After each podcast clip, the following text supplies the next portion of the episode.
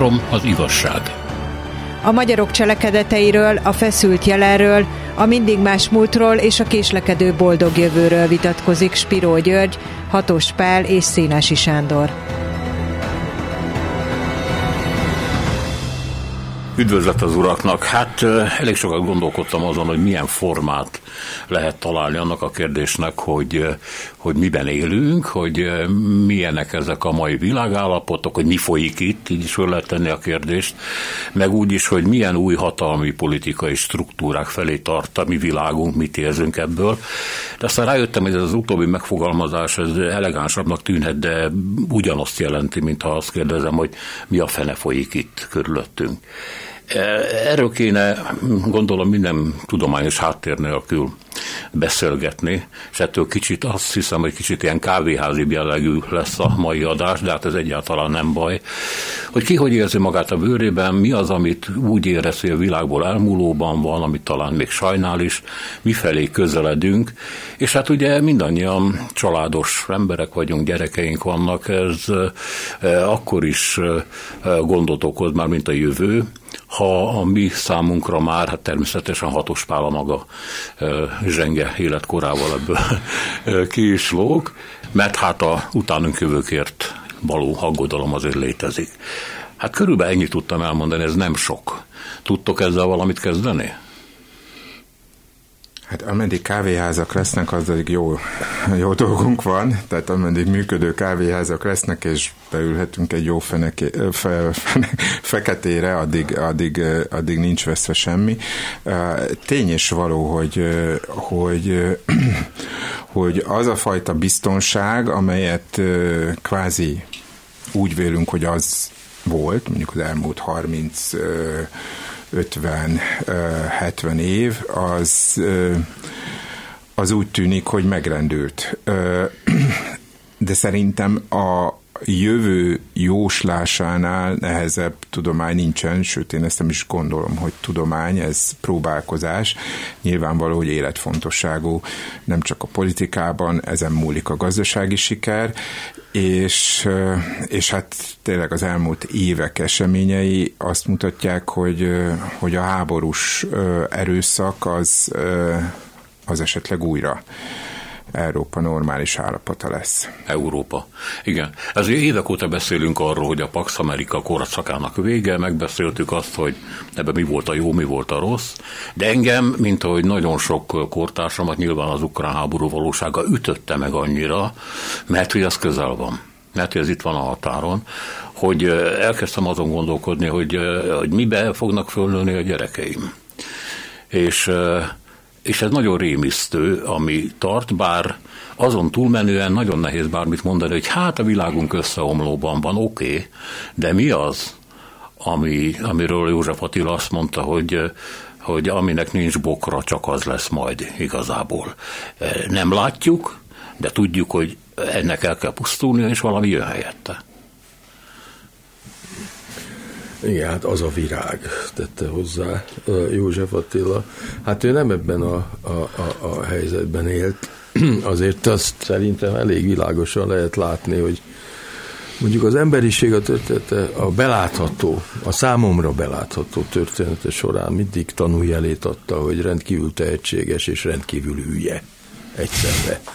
És hogy ennek a kettőnek a vegyüléke az egészen váratlan formációkat ölt de mostanra a tehetség az nyilvánvalóvá vált ezekben az iszonyatos tömegpusztító fegyverekben, amelyeknek hát elképesztő képességük, hogy az egész emberiséget többszörösen meg tudják semmisíteni, és fel vannak halmozva, és halmozódnak azóta, hogy 45-ben véget ért a második világháború.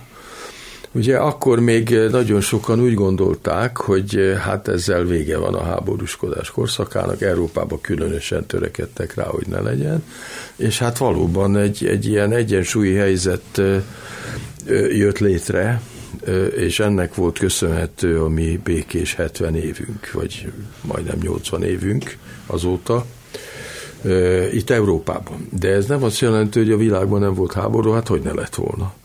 Hát mégiscsak 45.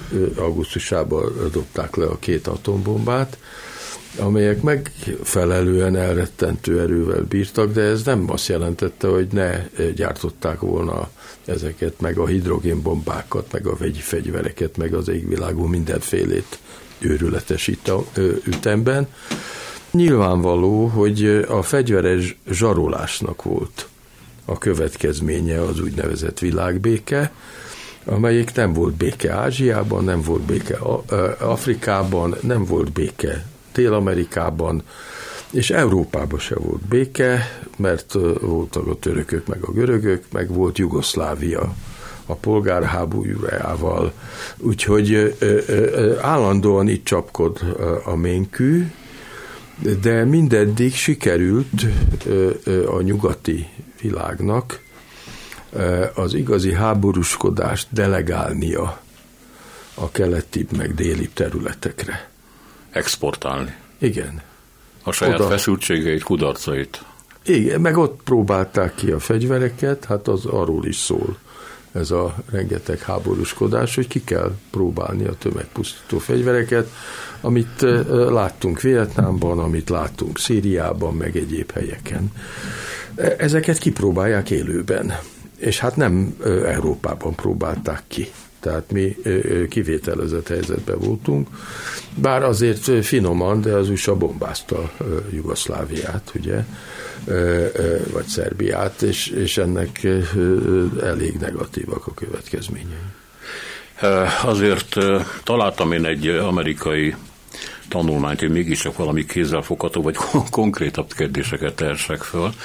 Ez arról szól ugye, hogy igen, ahogy ti is mondjátok, a világban mindig voltak háborúk. Tehát amit mi a békés 60-as, 70-es éveknek tüntetünk föl, ahol egyetlen háború, a vietnami háború számított, ott is tele volt a világ mindenféle fegyveres konfliktussal, de írják ennek a tanulmánynak a szerzői, a konfliktusok és a szervezett fegyveres erőszak halálos áldozatainak a száma, tehát a konfliktusok és a halottak száma két relatíva nyugodtabb évtized után növekvő tendenciát mutat. Tehát nem arról van szó, hogy korábban nem voltak háborúk, arról van szó, hogy most több háború van, és többen halnak meg, Mások meg azt mondják, hogy nem, kevesebben, mert olyan fejlett a technika, hogy inkább a technika pusztul, mint az ember. Hát ezt én nem tudom eldönteni. És hát ami az ukrajnai háborút illeti, annak meg a pillangó hatásáról írnak, hogy abban a pillanatban, amikor két nagy hatalom, az oroszok és az amerikaiak eh, minden figyelmüket egy pontra szegezik, akkor leveszik a kezüket más konfliktusokról, ahol az addig elnyomott kis vulkánok föltörnek, ilyen például az azeri örmény konfliktus, ahol Moszkvának már a korábbi eh, évekkel szemben nem volt ereje ezt a konfliktust megfékezni, leállítani az azerieket. Ezek után ugye megelvesztette Örményországot, tehát a befolyása csökken, és Amerika valószínűleg ugyanígy van. Tehát, hogy egymásra foglalkoznak, és a világon a le nem fedett konfliktusok száma nő, és robbannak egymás után. Mit szóltok ez a, ez a teóriához?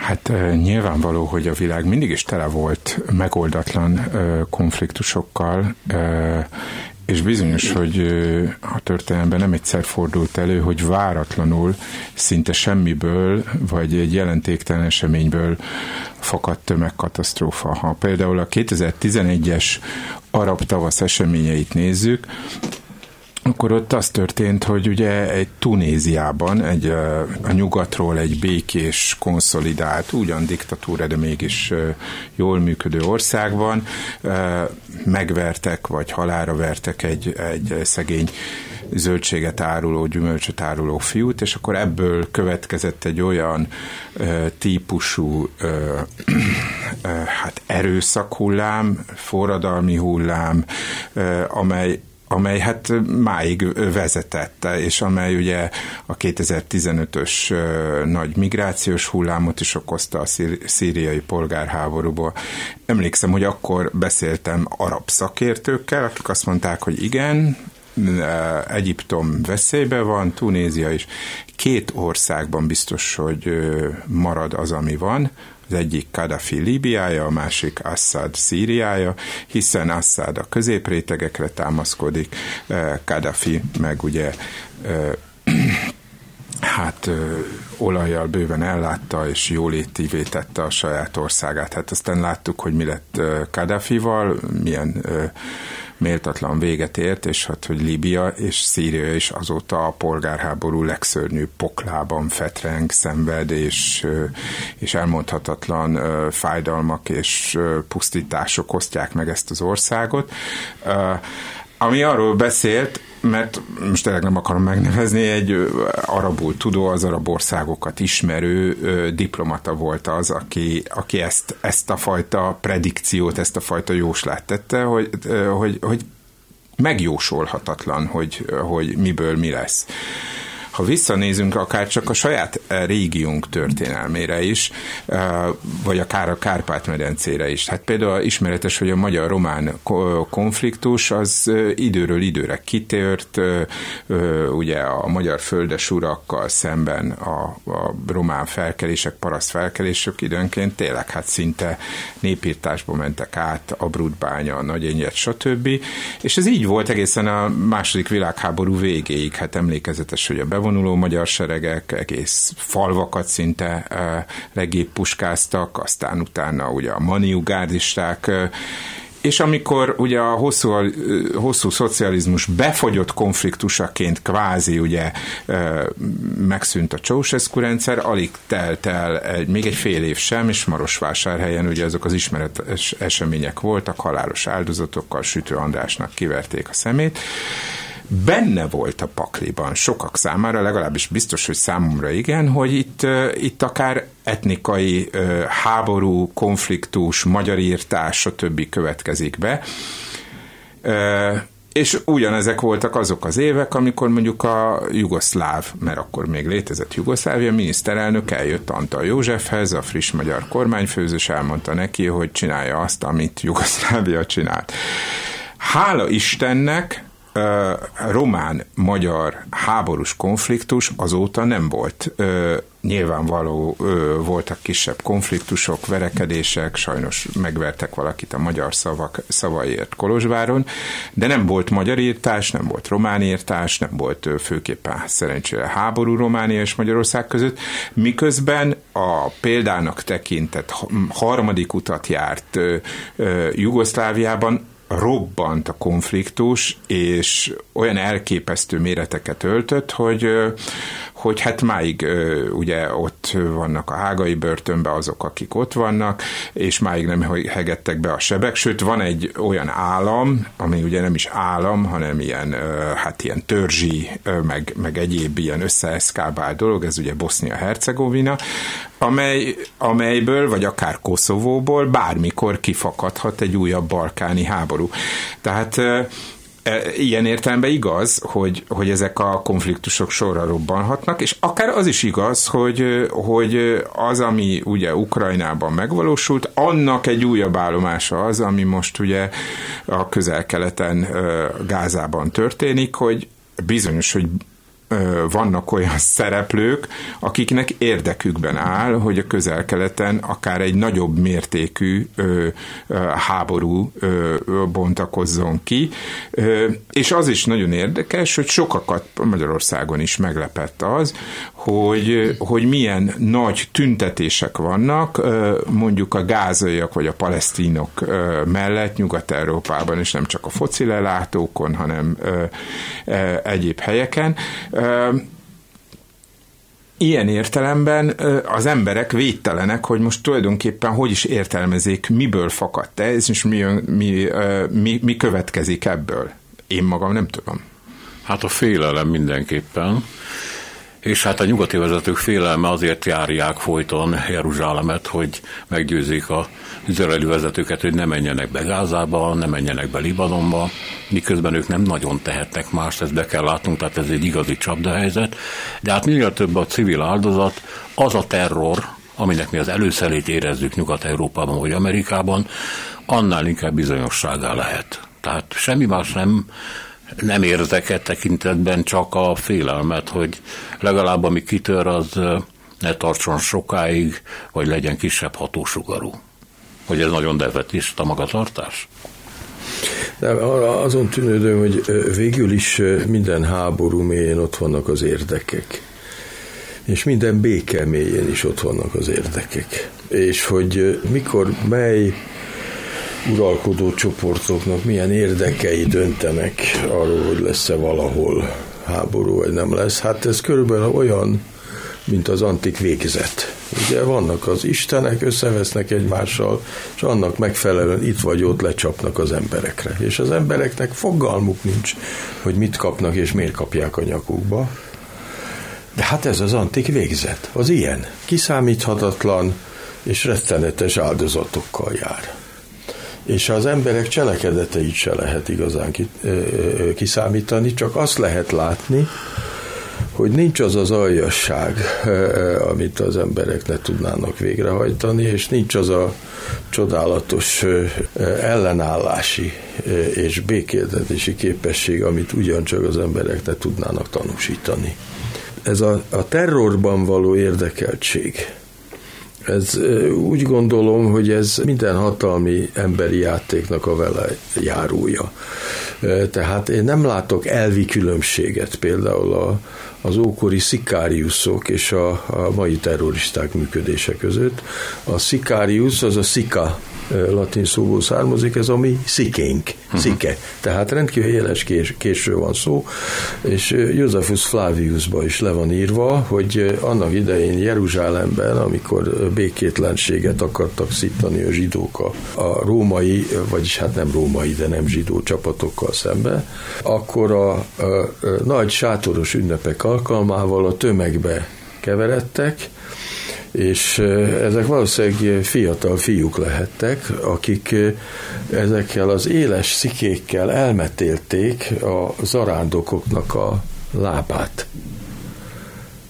És észre se vették olyan éle, és akkor szépen elmentek onnan, csak éppen rettenetes, mert gyógyíthatatlan sebeket ejtettek a zarándokokon, saját zsidó zarándokokról volt szó, akik vidékről mentek fel a sátoros ünnepekre, és ezzel rendkívüli hangulatot tudtak kelteni a fennálló rendszerrel szemben.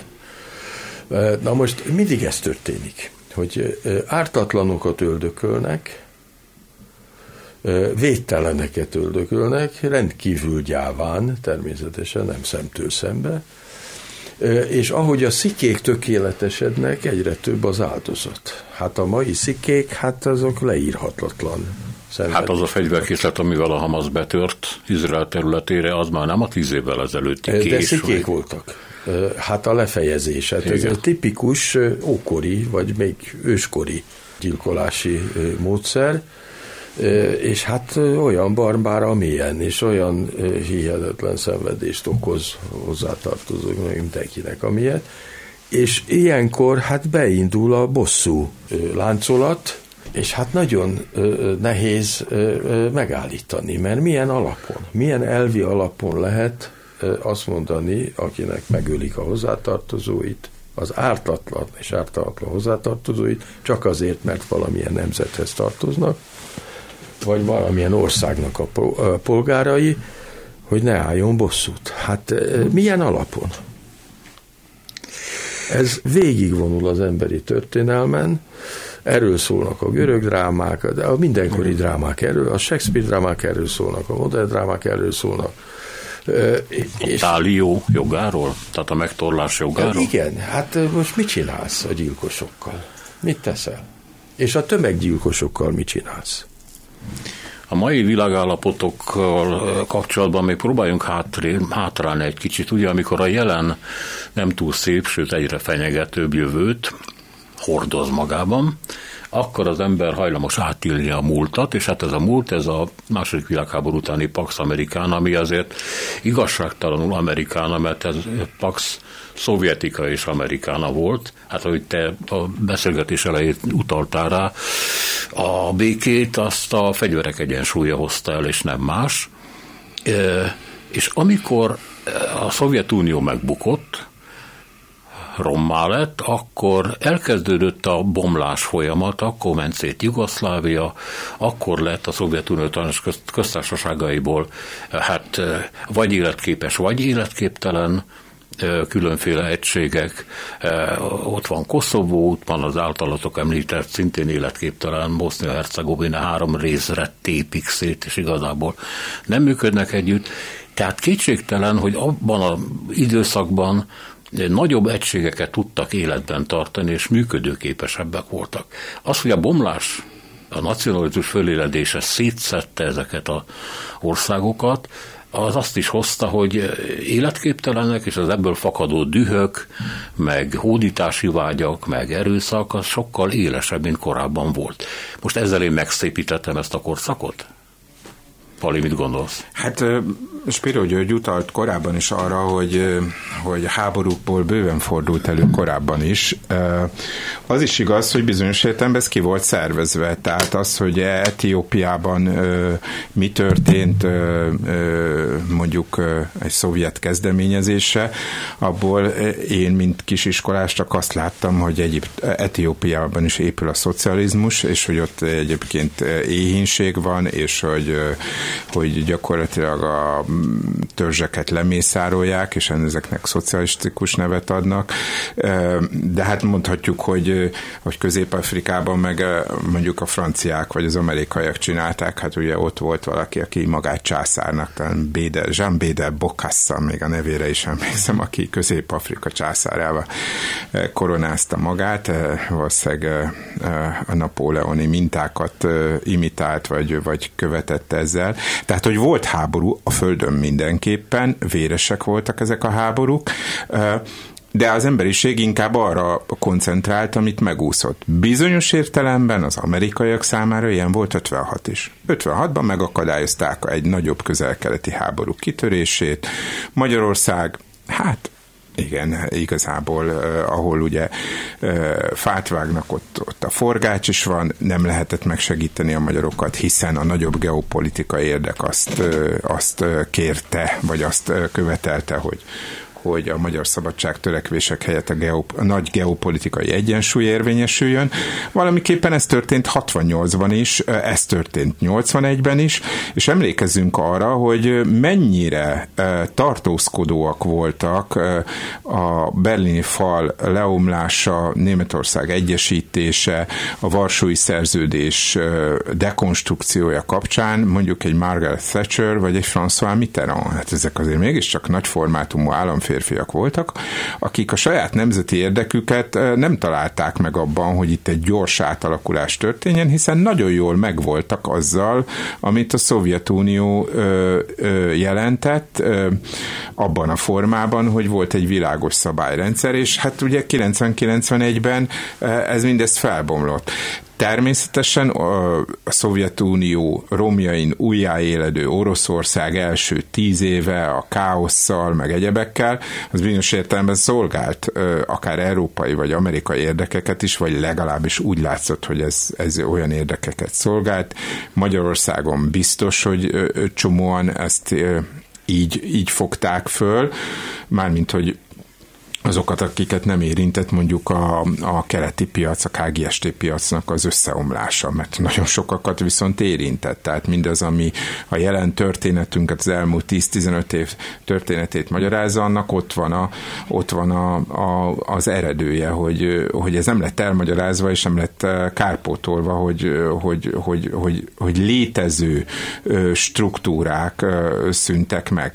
Az, ami, ami ilyen értelemben most kibontakozóban lehet, hogy pontosan ezt mutatja, hogy, hogy egy ideig lehet kvázi ö, ö, tűrni ö, egyenlőtlen aszimmetrikus viszonyokat, de aztán egy idő után ezek, ezek, a, ezek a dolgok egyfajta szimetriára, vagy, egy, vagy az inga egyik oldalra a másikra próbál átmenni. És beszéltél a békéről, meg a háborúról, tehát hogy Hát tehát a második világháborút nagyon sokan érezték, hogy jön el. És hát ugye József Attila is megfogalmazta, de akár Hanvas Béla, mások is, hogy, hogy itt az első világháború után ez most csak egy, egy fegyverszünet. És, és ezért feledésbe merül, hogy nagyon sokan békét akartak minden áron, és hát München az például ilyen volt. Tehát az egy, ne felejtsük el, hogy ez egy gyalázatos ö, félreismerése volt a politikai folyamatoknak, Hitler szándékainak, a nemzeti önérdeknek egy rövidlátó képviselete volt, de a békét akarták megteremteni. Tehát, hogyha már háborúban van a világ, akkor hol kezdődik az a béke, amely, amely minél többeknek az érdekét szolgálja. Mert aztán utána máshogy nem is lehetett ezt a háborút lezárni, mint hogy a, az ellenfelek totális megsemmisítésével, vagyis legalábbis végül is ebben állapodtak meg a győzők, mert hát ugye Hitler, vagy legalábbis a Hitler melletti csoportok legalábbis a háború utolsó időszakában, amikor már látszott az elkerülhetetlen vereség, mindent megtettek azért, hogy valamiképpen megosszák a szovjetek és amerikaiak, illetve az angolok szövetségét, tehát természetesen ö, ö, sikertelenül, tehát, hogy ö, szerintem ez, ez egy nagyon elgondolkodható dolog, amit Spiro György felvetett, hogy a háborút érdekek mozgatják. Nagyon-nagyon hatalmas érdekek, és néha ebből, ebből, ebből, ebből nem lehet kimenekülni, az a nagy kérdés, hogy hol van a béke érdeke, hogyan lehet ezt megteremteni. Az is biztos, biztos hogy mondjuk ha tényleg a múltba megyünk vissza, a második világháborúba, alig ha maradhatott volna ki Magyarország a második világháborúból. Tehát amikor például a háborús felelősségvállalás kérdését boncolgatjuk, akkor azt kell nézni, hogy, hogy hogyan lehetett volna a legkisebb rosszat csinálni, és nyilvánvalóan látjuk, hogy nem a legkisebb rossz, hanem lelkesen, gondolattalanul gyakorlatilag mm, egy pohár borért lettünk prostituáltak a németek oldalán de az is biztos, hogy, hogy nem úszhattuk. Tehát olyan opció alig ha elképzelhető, hogy ezt Magyarország megúszta volna 40 és 45 között, anélkül, ami, ami történt, hogy nem így kellett volna történni, hát arra is van számos példa.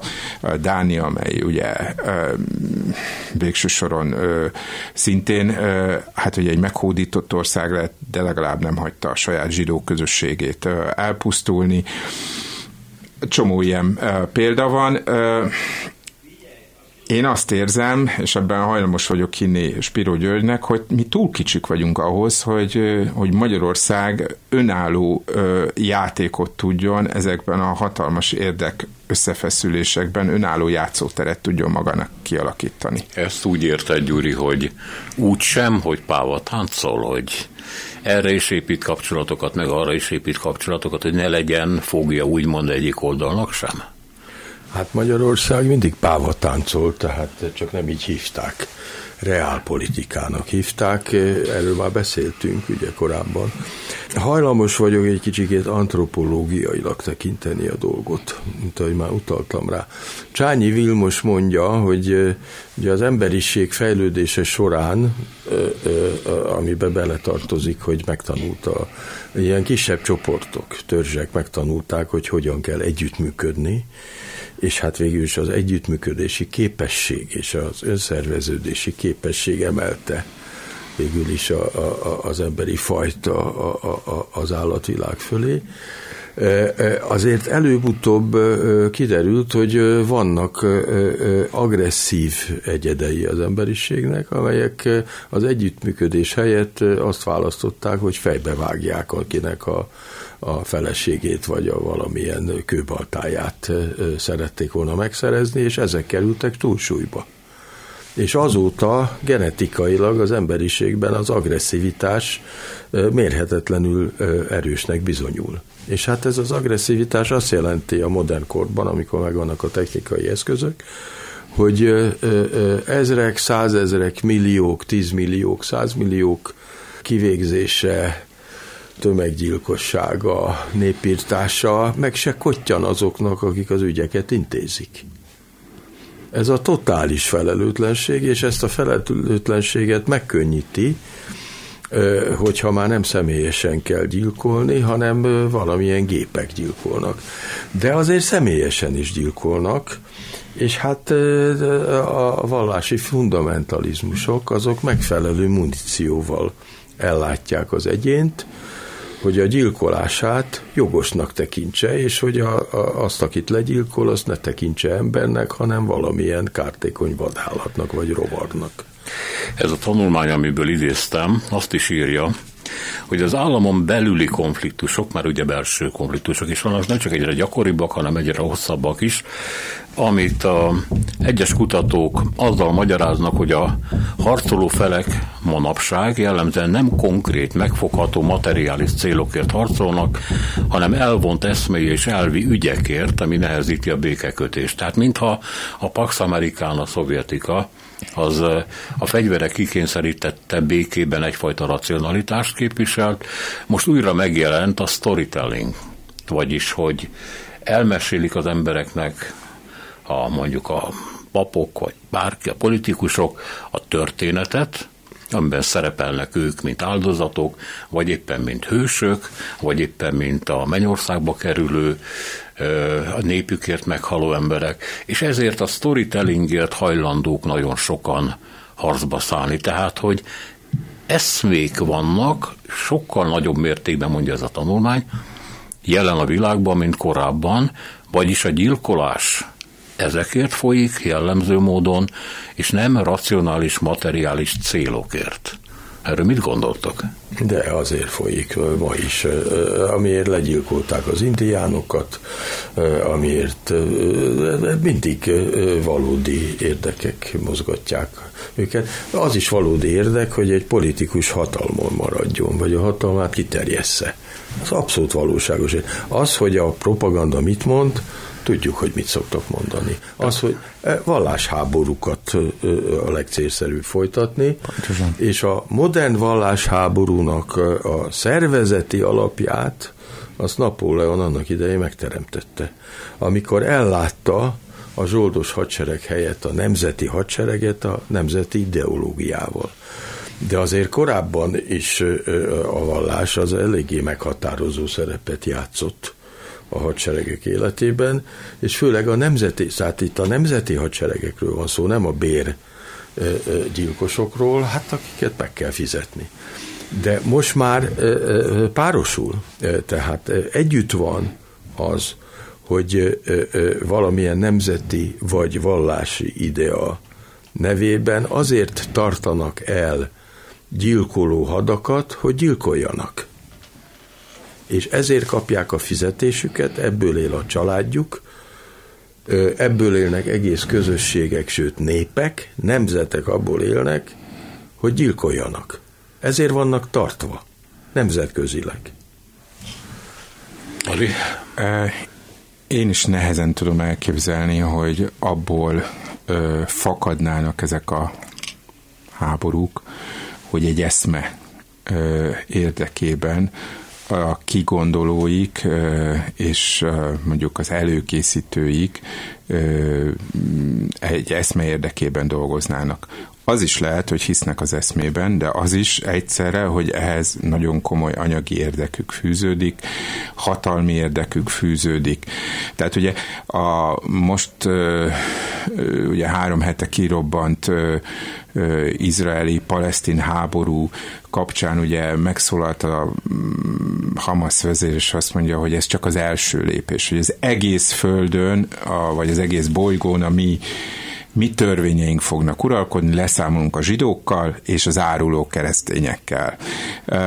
Tehát, hogy ez egyfajta globális magyarázat, és csak ezután lesz béke. Tehát, hogy, hogy nagyon érdekes, hogy megindítja a háborút, és békét ígér, amihez ugye mindez kell de hát nyilvánvaló, hogy a mögötte lévő írtózatos felkészítés, tehát az 5000 rakétát, amit az első pillanatban kilőttek, az biztos, hogy nem önmagában vallási dolgok mozgatják, hanem ott van a katariak pénze, ott van a, az irániak szándéka, és ott van az ópium, ez a fajta üdv történet, amelynek érdekében, vagy a, amelynek a nevében érdemes meghalni.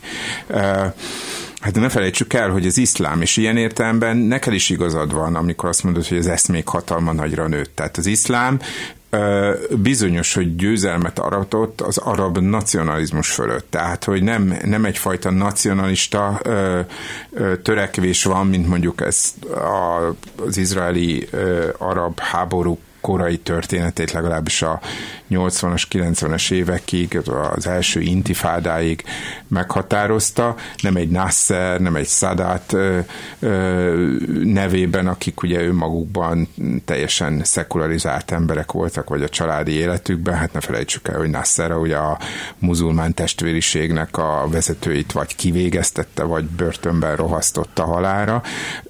Tehát, hogy hogy most, most valóban ez a fajta ö, végtelen antagonizmusokra építő vallásos ö, magyarázat, és ez sokakat megmozgat.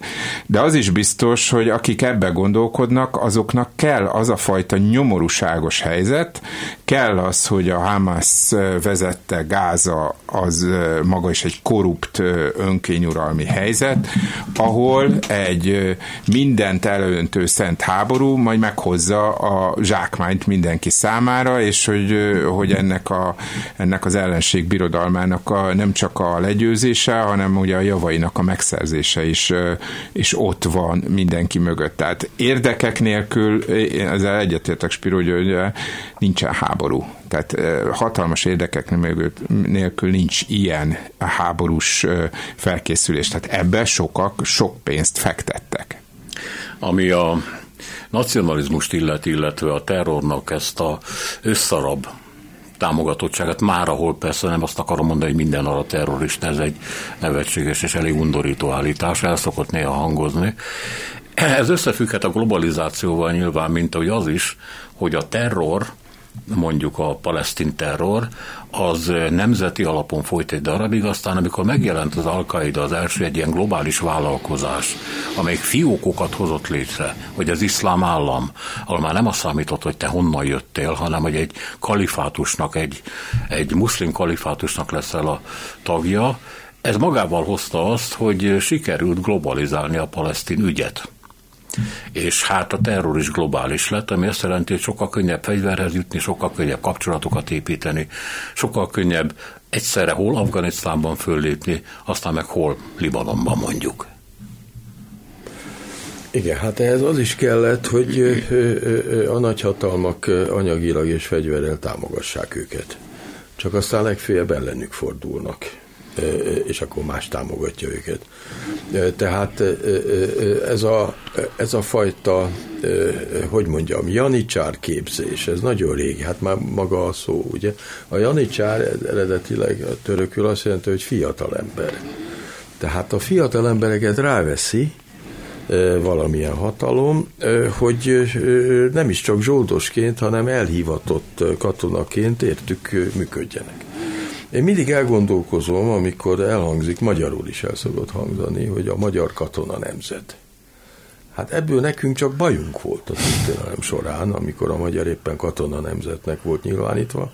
Például a három részre szakadt Magyarországon, ahol hát a végevári vitézek az alulfizetett végvári vitézek katonáskodtak, és hát védték ugye tulajdonképpen az osztrák birodalom határait, de úgy, hogy közben rá voltak kényszerítve, hogy a saját nemzetükbe tartozó falusi lakosságtól rabolják az élelmüket.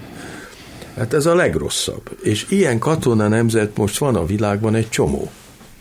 És nagyon nagy pénzt áldoznak rájuk azok, akik hát részben pozíciót akarnak nyerni a világban, kiszorítani a nagy ellenfeleket, részben pedig ki akarják próbálni azokat a rettenetesen drága fegyvereket, amelyeket újonnan fejlesztettek.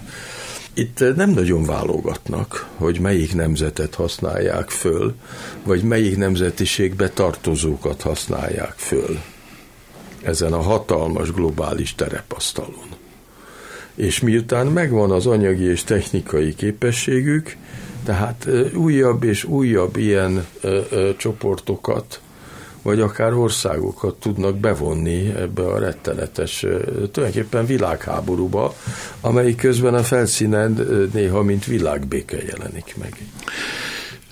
Mi az, ami Európáról elmondható? Most majdnem azt mondtam, hogy mit lehet tudni előre, tehát mit lehet jósolni, de természetesen kerülöm ezt.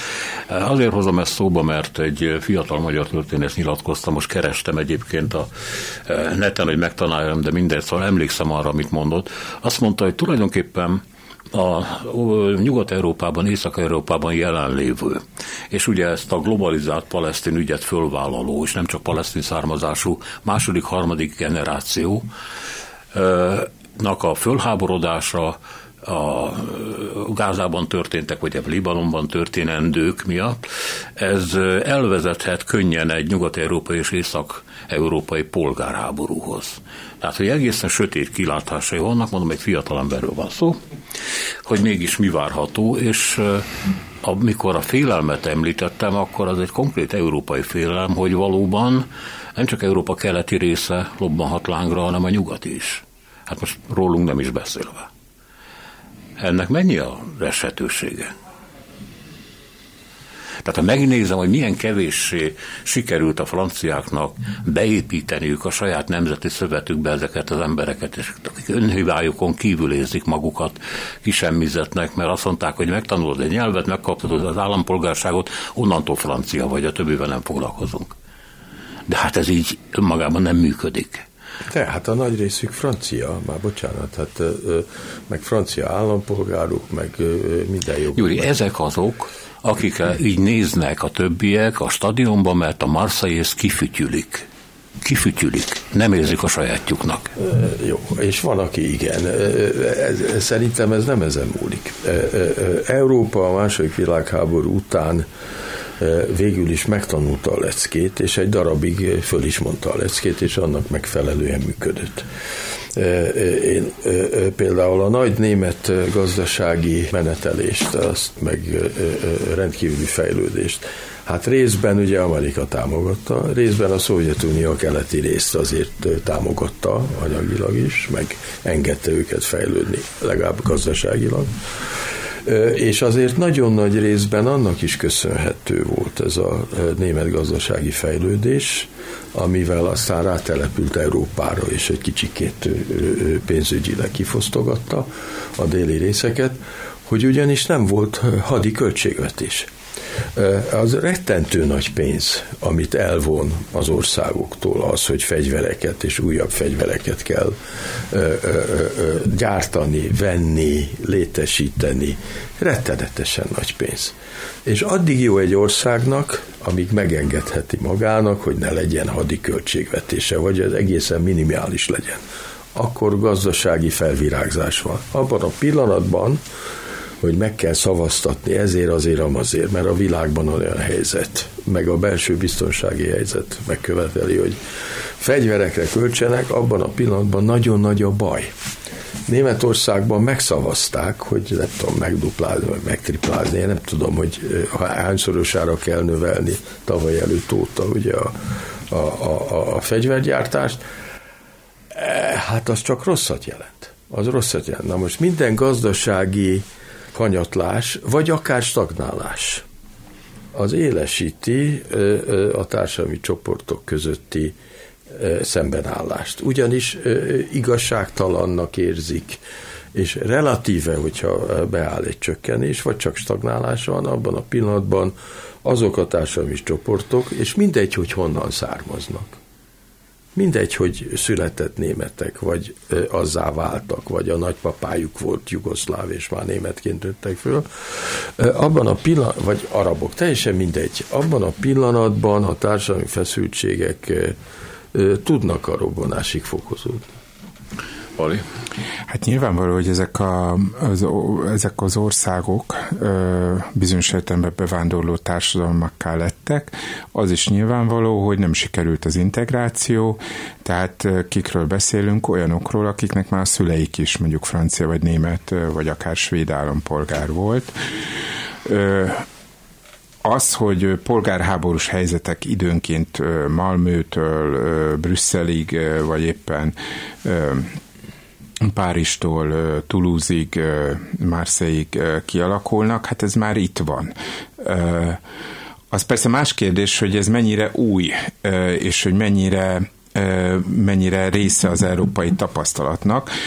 Korábban is voltak hatalmas polgárháborús helyzetek a két világháború között, ez, ez ilyen értelemben megjósolhatatlan. Az biztos, hogy meglepő volt a mobilizációnak a gyorsasága és az eredményessége, ami a Hamas mellett és Izrael ellen tudta mozgósítani ezt a lakosságot, és ez ilyen értelemben a békehíveinek nem sok jót mond, mert itt arról van szó, hogy ezek szerint ez is jól elő lett készítve.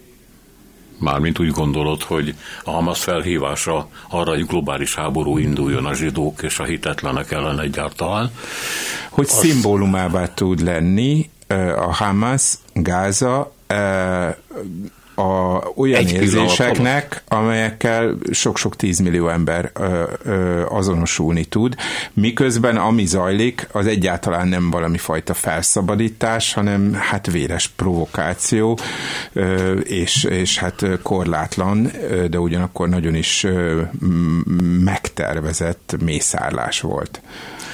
Ami ijesztő, bár mondjuk ez is a világhoz tartozik, ez a tudnélik a buborékok világához, hogy amikor a Hamas azt mondta, hogy a kórházat az izraeliek rakétája lőtte szét, akkor az abban a pillanatban mainstream lett. Amikor az izraeliek megszólaltak, hogy ez nem így volt, akkor annak semmiféle hitele nem lett. Amikor a Guardian vagy a New York Times, meg mindenféle nagy médiumok megpróbáltak utána menni a dolognak, és az amerikai titkosszolgálattal egybehangzóan mondták, hogy nem, tehát nem izraeli rakéta volt, vagy ami számomra a legfőbb bizonyíték, hogy a helyszínről eltűntek a rakéta darabjai. Hogy ne lehessen azonosítani, és ezt senki más nem tehette meg, csak a Hamas, és a Hamas, ha megtette, azért tette meg, mert ez, ez az iszlám dzsihád, vagy az ő rakétája volt, és nem az izraelieké.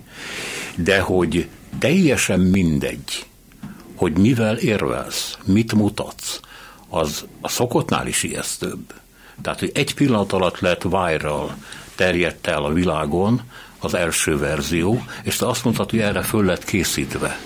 Ez hát nyilvánvaló, hogy egyrészt az elmúlt húsz év média, illetve hát kommunikációs helyzete a polarizációt mozdította elő az egész világon.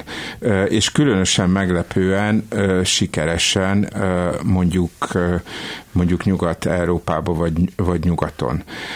Az az ideológia vezéreltség az az, hogy ha, ha támogatjuk ezeket az elnyomott, ö, szegény, nyomorban élő, egy fél Budapest vagy Budapest területén összezsúfolódó embereket, akkor, akkor hát ez lesz a végső harc című történet, csak ez nem igaz.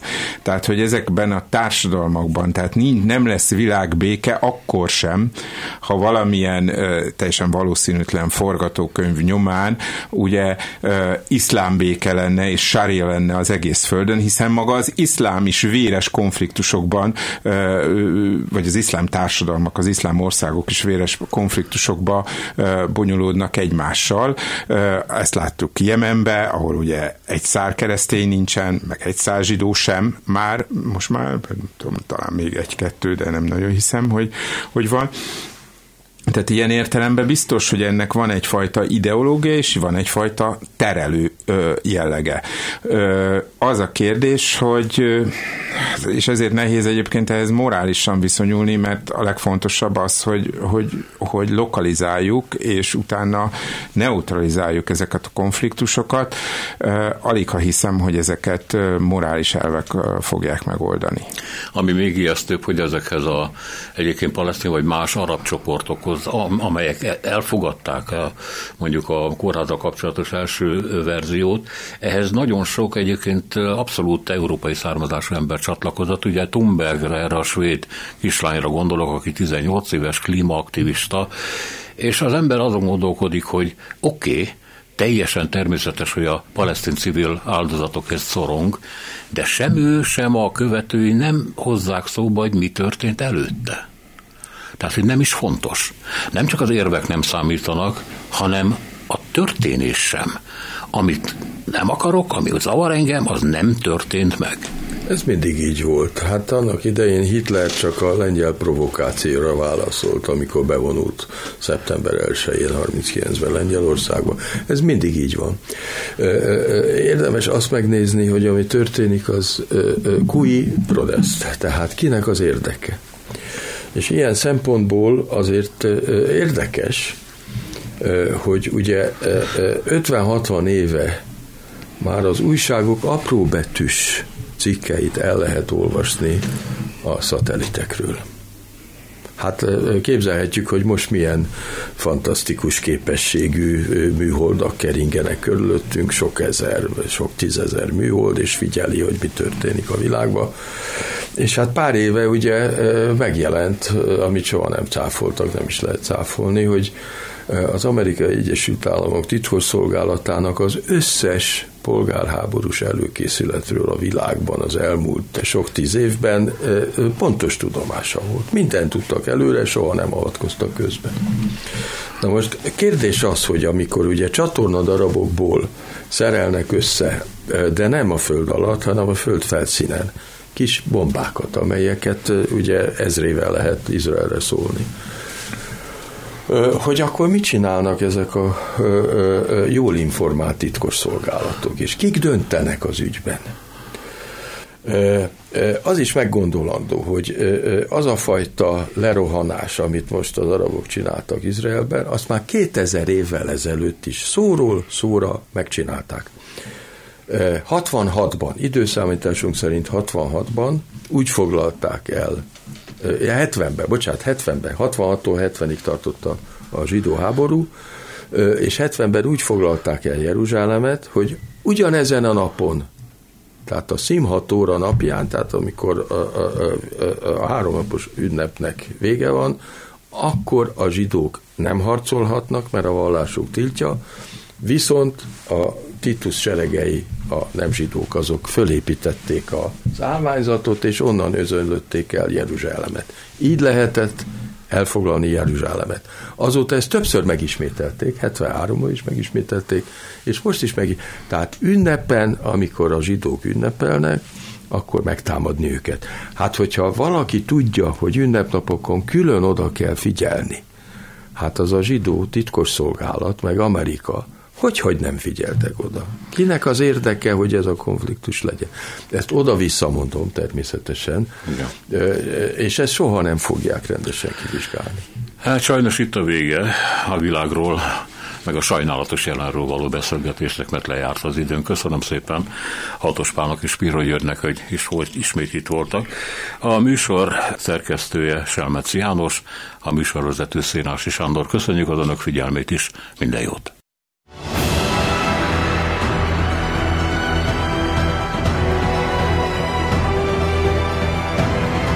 Három az igazság. Szénás és Sándor műsorát hallották.